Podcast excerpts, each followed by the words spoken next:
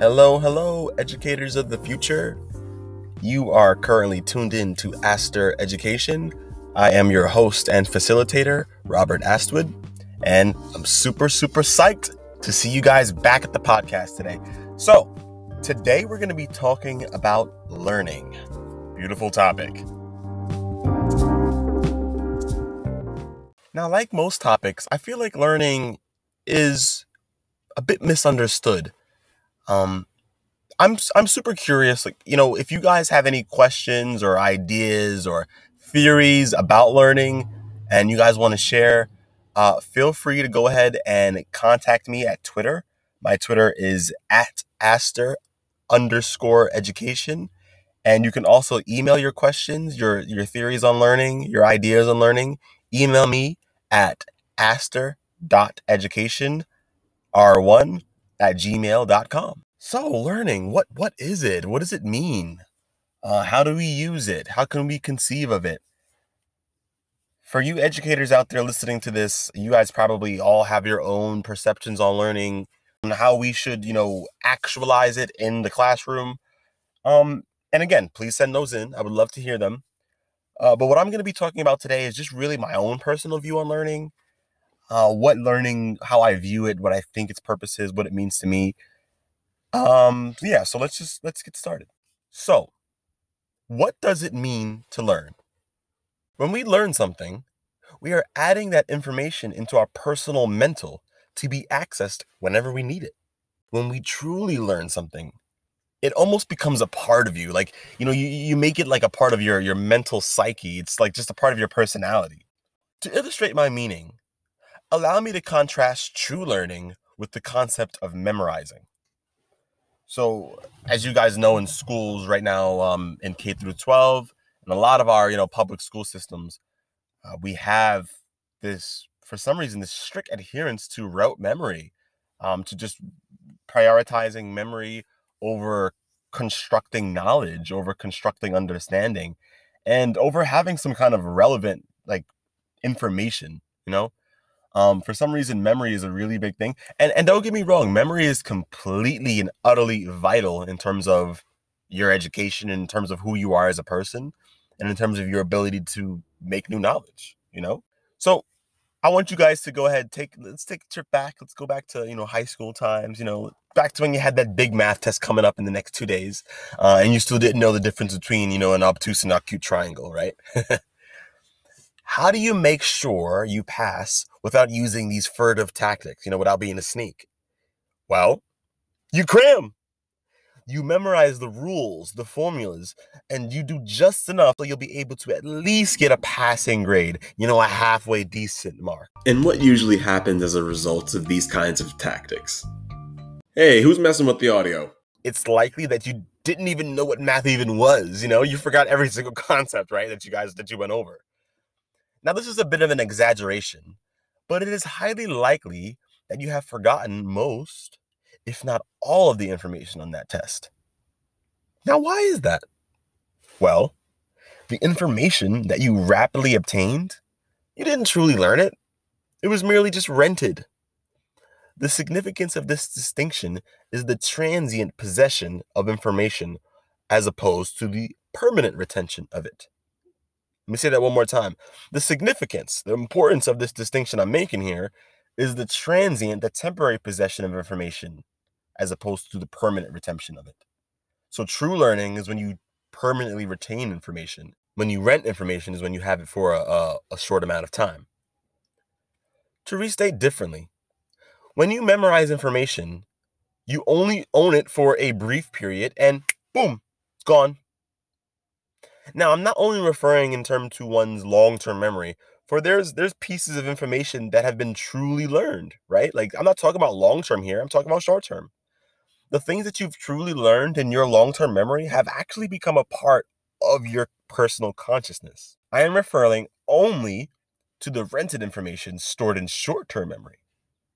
Rented information is not incorporated into who you are as a person.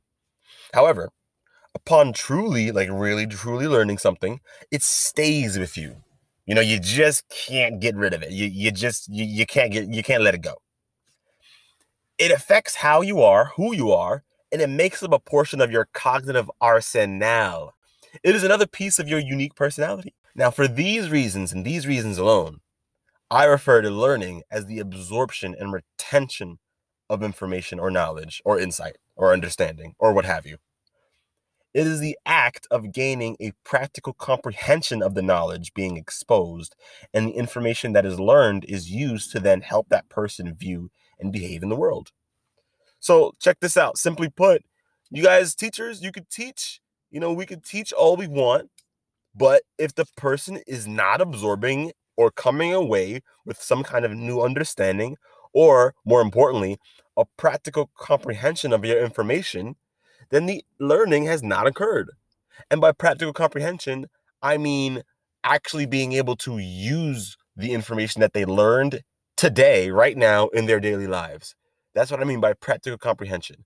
A big part about education, in my mind, is being able to actively, consistently, and persistently use information that we learn in our daily lives and it be relevant to us and useful and practical.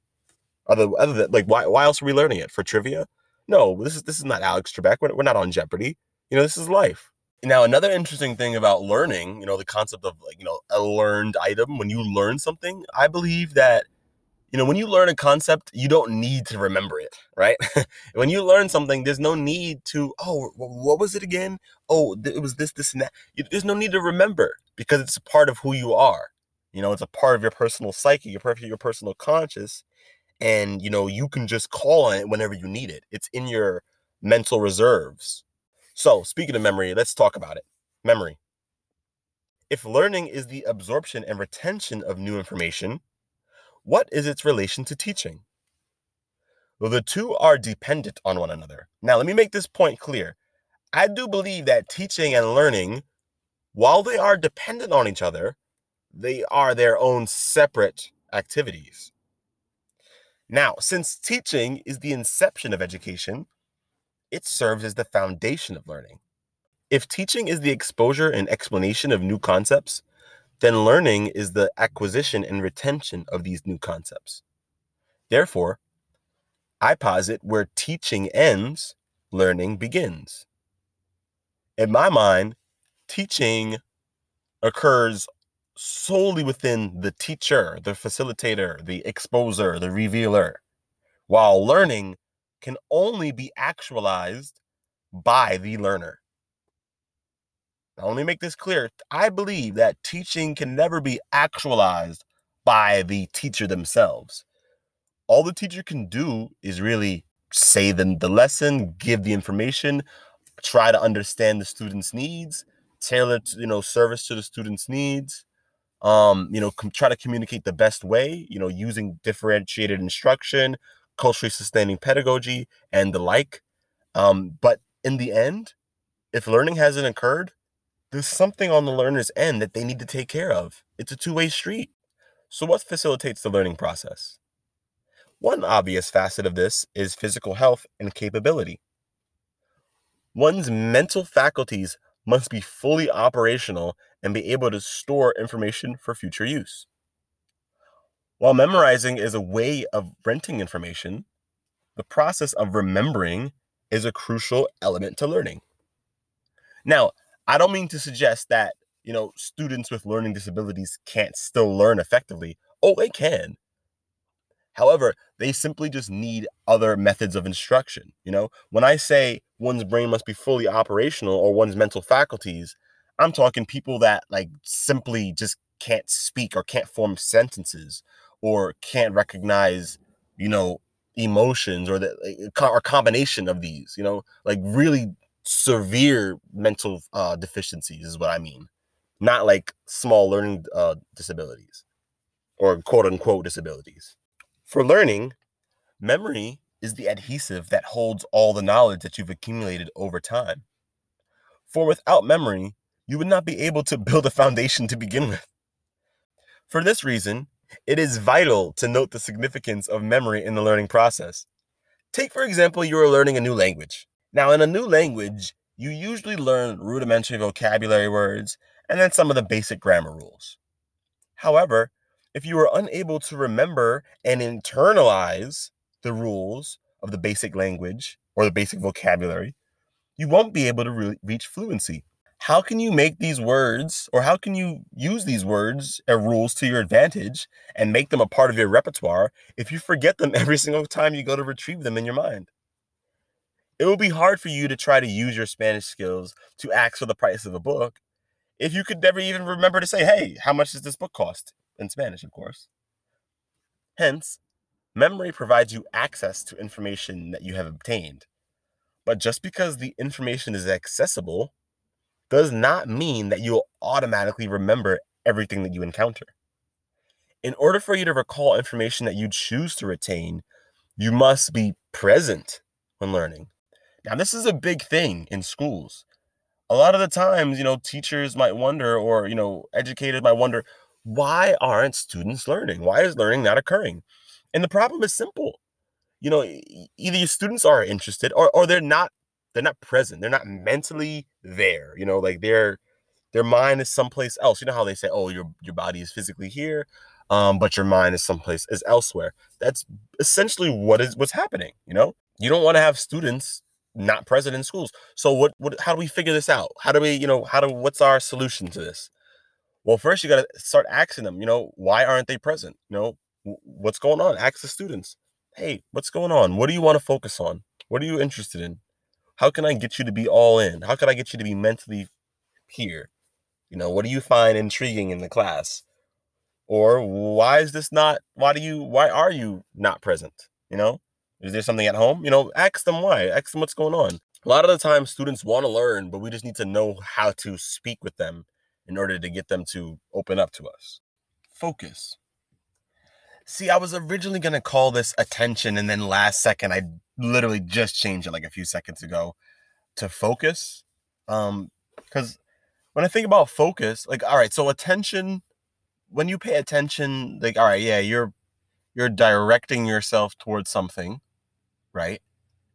But when I think about the word focus, it sounds much more precise, um, like narrow lensed, like you're narrowing in on something as opposed to only so like you're paying your attention you're paying your undivided 103,000% attention. Like it's just kind of like a boosted version of, of attention. So that's why i chose focus. So to start let's let's start with some questions. Let's ponder the idea of desire and learning. Is desire required to learn? Better still consider the question can you learn even if you do not want to? Is it possible to learn by mistake? To answer these odd questions, let's imagine a prospective grad student looking to pursue their master's degree. In order to be admitted into grad school, there are various grueling requirements that this student must meet.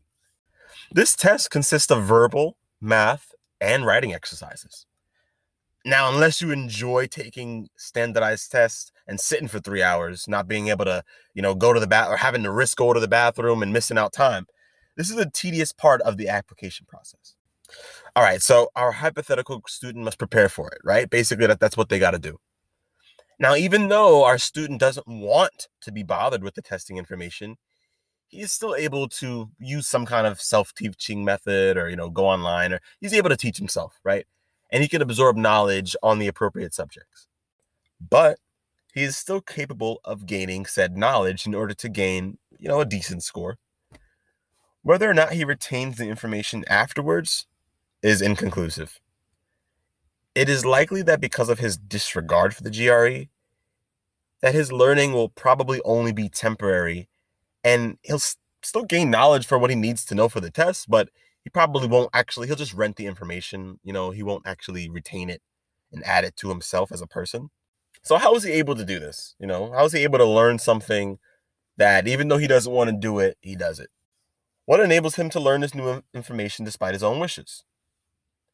Well one might say that his desire to attend graduate school outweighed his desire to disregard the GRE and therefore desire is the active agent for his behavior. Now, I'm definitely going to say that desire is uh, a factor in this. It's it's a it's an agent here, Um, I'm not gonna say it's the only thing. I'll, I'll say it's the fuel, right? Like, let's say desire is his fuel for for doing it. You know, for for wanting to uh go to grad school. Boom, that's what he wants to do. So because of that desire, he'll do he'll do something that he doesn't want to do, right? So it's kind of like you don't have to like what you do in order to do what you love, right? So he doesn't like the GRE, but he's doing the GRE in order to pursue a philosophy degree to teach philosophy to students because that's what he loves to do. So check this out. While desire is not necessarily needed in order to learn the material for the GRE, like he doesn't have to want to learn about math or, you know, language arts in order to learn it. It sure as hell makes your learning more effective. Why? Desire serves as the fuel to learn something. The reason that you learn is to achieve some greater goal or understanding. Once there is sufficient desire, the act of learning is facilitated by another factor, which we'll term as focus. So even though our student doesn't want to learn the testing material, his desire for grad school pushes him to stay focused, as I mentioned before. This focus aspect is super vital to the learning process. So, why is focus so important in relation to learning? So, keeping with our grad student example, let's think, let's say that he has a, you know, a GRE study session um, and he's paying limited attention to the information being exposed and explained, right? We can imagine this in two teaching methods. First, picture our grad student using a self teaching method to expose himself to GRE strategies and tactics. During this session, he'll be watching things like clips uh, or, you know, like short videos on maybe some text completion questions or you know maybe some algebra equations things like that. Uh, but while he's doing this he's also talking to his girlfriend on the phone. Now this is basic. This is nothing astronomically you know crazy here. He's have he has split attention. Like if he's talking to his girl on the phone obviously he's not going to be able to you know effectively focus on the gre so hence if you have your attention split like you know how they say that oh you know you can multitask. People say oh i'm a great multitasker I don't know. I, I don't buy that. I, I feel like you can't. If I always tell people this, hey, you can't effectively multitask because as humans, we're kind of we're designed to focus on one thing. That's why it's hard to talk to two people at once. I mean, like I guess if you practice it a lot, like if you practice multitasking, maybe you could be good at it. But naturally, I don't know. I just feel like it's better. You you could put more 100% of yourself into something if you focus all of it all all, all in on one thing at one time as opposed to trying to spread yourself too thin. So that's basically what I'm saying here with the the focus. So look, this is the bottom line I'm really trying to get to you guys, right? Educators, even if you are exposed, right? Like for your students, even if you expose your students to knowledge and you explain it in a super cogent way and it's really understandable and you use differentiated instruction and you use all these different methods, that person, that student has to also be tuned in to your message or else they won't receive it. So our, our question moves from why is our learner not learning to all right, how do I get this person tuned into what I'm saying? You know, it, it's kind of focusing on what you can do to get that learner involved. See, this is the point I'm trying to get to you guys about teaching. You know, this is what I think about teaching. Teaching, in my mind, has to do with the teacher not the learner, has to do with the teacher, right? Like it's about what you do. Of course, it has to do with understanding the learner and who you're talking to, right? Don't misunderstand. But when I say it has to do with the teacher, I mean that it has to do with the actions that you take, you know, the things that you do in order to actually get that student to tune in to you, right? So it's this concept of tuning in that we want to ask, you know, all right, ask the student, you know, how, what can we do to get you more engaged? Or what do you think will be more interesting? Or what's a better way for us to go about this lesson? Or what would you find more interesting? You know just showing that you care about them or care about their interests. In my mind i feel like would make them more receptive or make them more likely to give you something likely to give you an answer give you something to work with. So you really want to get students to tune in. So think about it like this it's like trying to listen to a radio station on the wrong frequency. Even though the radio is on, if it's not properly tuned into the appropriate channel for your desired program, all you're going to hear is static. Analogous to this, if you aren't tuned in to the exposure of new concepts. So if you as a learner or if you as an educator, if you as an educator are not tuned into your learner, all you're going to hear in response from them is static. Or conversely, if the learner is not tuned into this, the teacher's message, all they're going to hear back is static. Now, the naysayer. I do acknowledge that there are some instances in which attention is not necessarily required in order to to learn something about the world in relation to ourselves. Consider an example concerning fire, in which we place our hand in the flame. We'll experience pain super quickly and we'll take our hand out of the flame, right? This cancellation of the previous movement is an implicit reaction. It happens before we even think. We don't have to pay attention to that. Oh, we don't have to pay attention to the fact that fire is hot. We just, oh, learn from that experience, learn from that feeling of the flame being hot. Boom, we remove the the, fl- the fire from the flame. The fire from the flame. Talking too fast for my own good here. We remove our hand from the fire, right? This is how it happened the very first time we ever even touched fire. You know, and speaking of fire, I got some new ideas and they're really piping and sizzling. But you know what? Let me just hold off until the next episode, which will actually be on the ways in learning, and we'll basically explore, you know, just the various ways in which we acquire knowledge and ways in which we interact with the world. Um, and yeah, let's really see what we come up with. And as always, you can contact me with your new ideas, thoughts on education, learning, teaching, and whatever else I come up with as we go along. Uh, you can contact me at Twitter at Aster underscore education.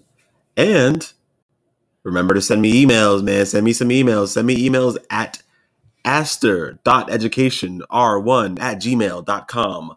So thanks, guys, for tuning in. And remember, stay cultivating.